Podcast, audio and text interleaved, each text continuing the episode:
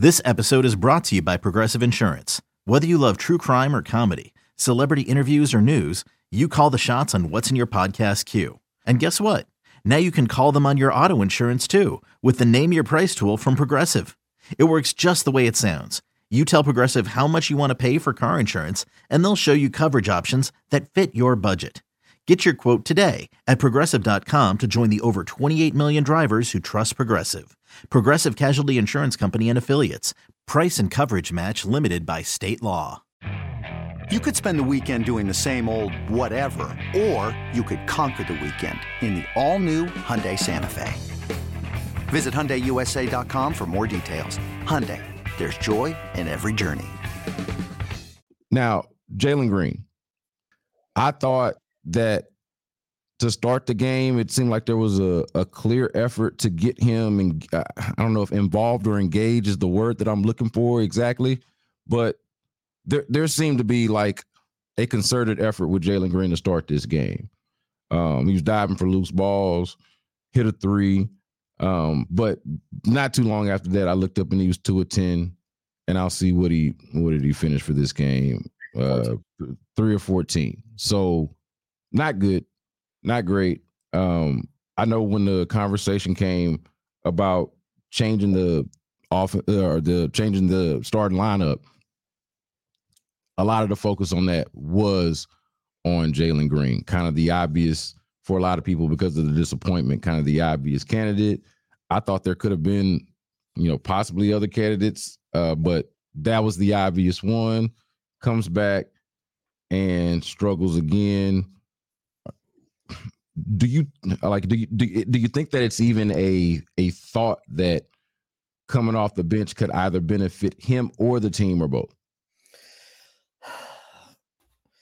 I, I don't know yet. I, I really don't. And you know, I, I obviously in the week leading up, you know, in the week from Memphis to yesterday's practice, it certainly was something that I thought about.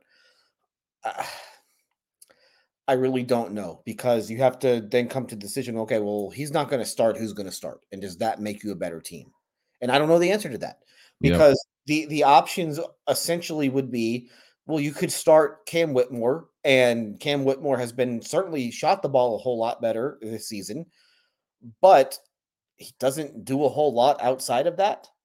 And so you're taking a step back defensively. You're taking a step back in terms of uh, playmaking. You know, they are comfortable having Jalen Green as a secondary ball handler. If you sub Cam Whitmore for Jalen Green, then all of a sudden you don't have that. You know, you lose that aspect of the game, and now you can really only run offense through two guys.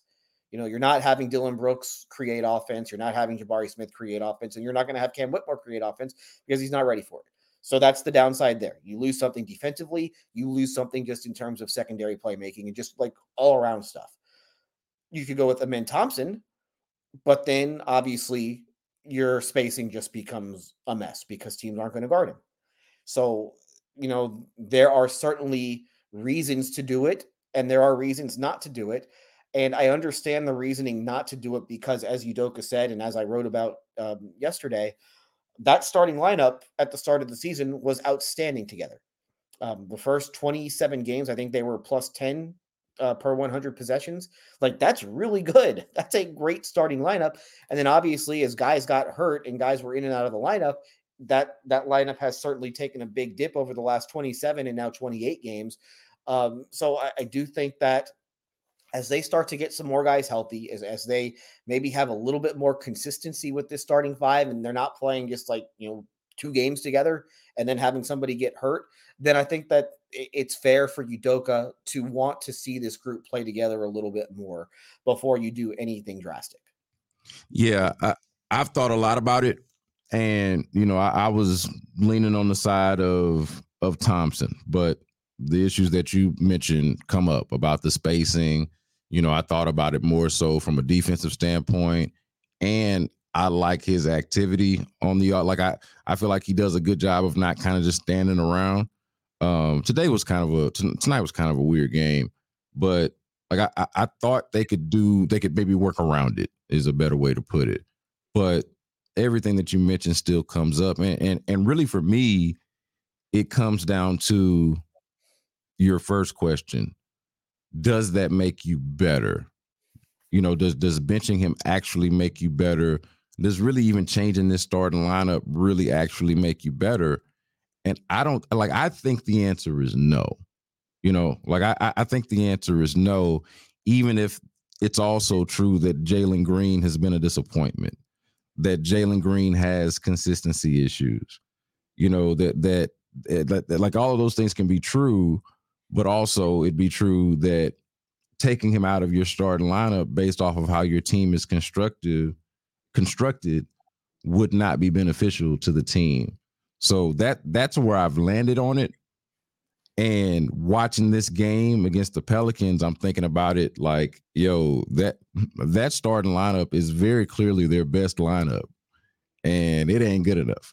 You know, like that, that might just be what the reality is. Instead of like there's there can be hand wringing about what the starting lineup production is, and you can hold the starting lineup accountable for what it's doing, but that's a different question and a different point from changing it, you know, from benching the guy. It's like, uh, it's like, it's like, no, you're not benching that guy. That guy just needs to play better. And the one kind of constant thing that I, I've seen from people over the last day and a half has been, well, Udoka's talked all about this accountability stuff, and he's just going to leave Jalen Green in the starting lineup. First of all, who starts doesn't matter. Like, your starting five really is pretty meaningless at the end of the day. And I think, as Udoka has proven, if you start and you don't play well, you're not going to play when the game matters. You're not going to play when the game is on the line. So he might start Jalen Green on a given night, but it doesn't mean Jalen Green's going to play crunch time. So just because you start the game, it doesn't mean that you finish the game. And that's where the accountability comes in. Like, yeah, you're you're going to keep your starting job, you know, whoop-de-doo. But if you if you play poorly, it doesn't mean that you're guaranteed to play. There have there have been plenty of games this season where Jalen Green or any other starter, really aside from Van Vliet, has been the one guy who has not been benched at any point. But basically, Jalen Green and any other starter, they might start the game, but Udoka has no problem keeping them to like twenty-one minutes if that's how poorly they're playing. So I, I don't. I think it's, uh, to me, like changing a starting lineup. Listen, it's, you know, fans might like it and fans might, you know, think that that will help, but ultimately it doesn't do a whole lot. And ultimately you wind up playing five man units that haven't really played together a whole lot. Like, I don't think the Rockets have a whole lot of bench units this season, or they ha- there haven't been a lot of minutes where Jalen Green has been on the floor with bench minutes. So then you, all of a sudden you lose some continuity there. So I, I have no problem with them just kind of sticking with what they've got rotation wise early in games, and the guys in the fourth quarter who deserve to play, they're going to play. How can Jalen get going, man? What can they do? What can he do? How, how can we get this guy going? What, what, what, like, riddle me this, man. That's been the question now really for what, the last two and a half months. And this is, uh, we've, we've said it many times on this show. Like, he, no one has more on the line over these last twenty-seven games than Jalen Green.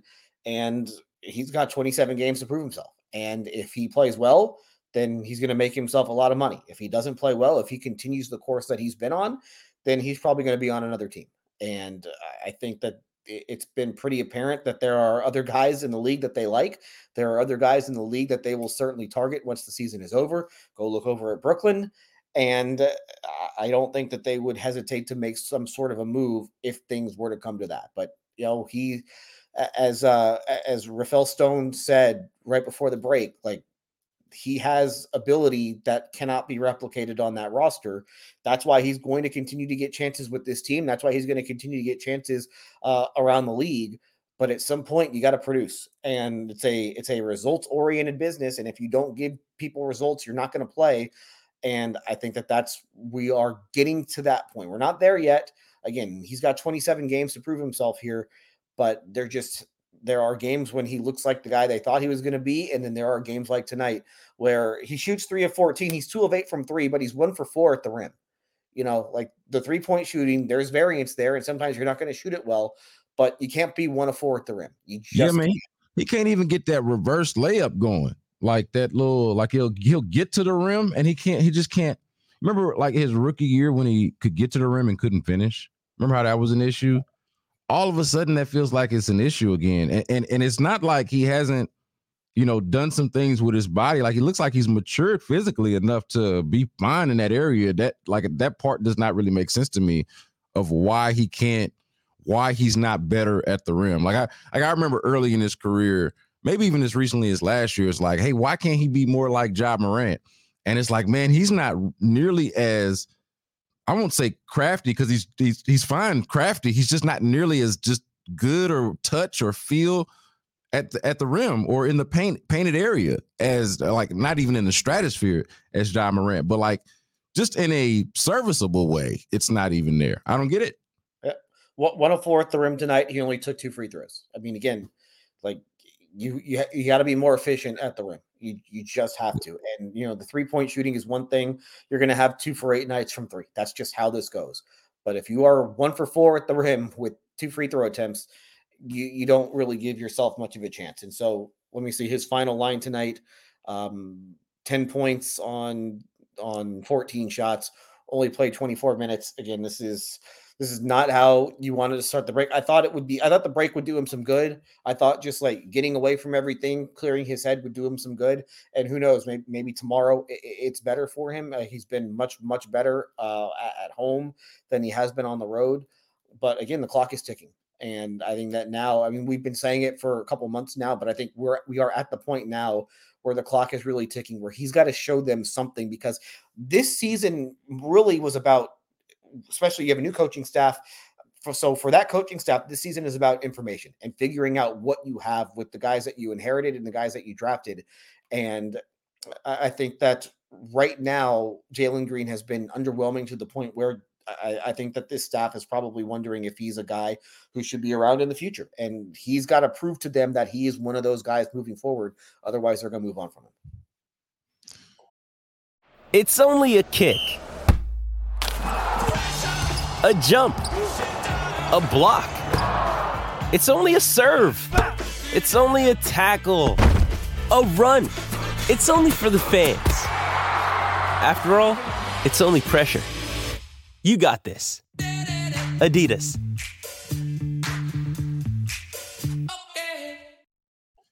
Yeah, man, for sure, man. It's it, it's rough. Maybe it's getting to the line. Maybe that's it.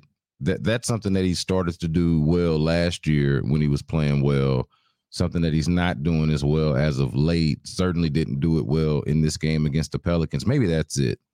And and, that, and that's tough, because you don't you don't control the whistle. You know, you, you don't control the whistle as the player.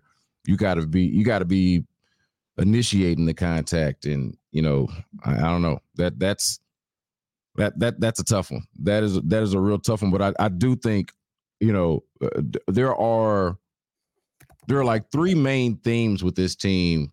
You know, the uh, aside, the defense obviously is the big part, but three main themes with its with this team as to why it hasn't realized its potential.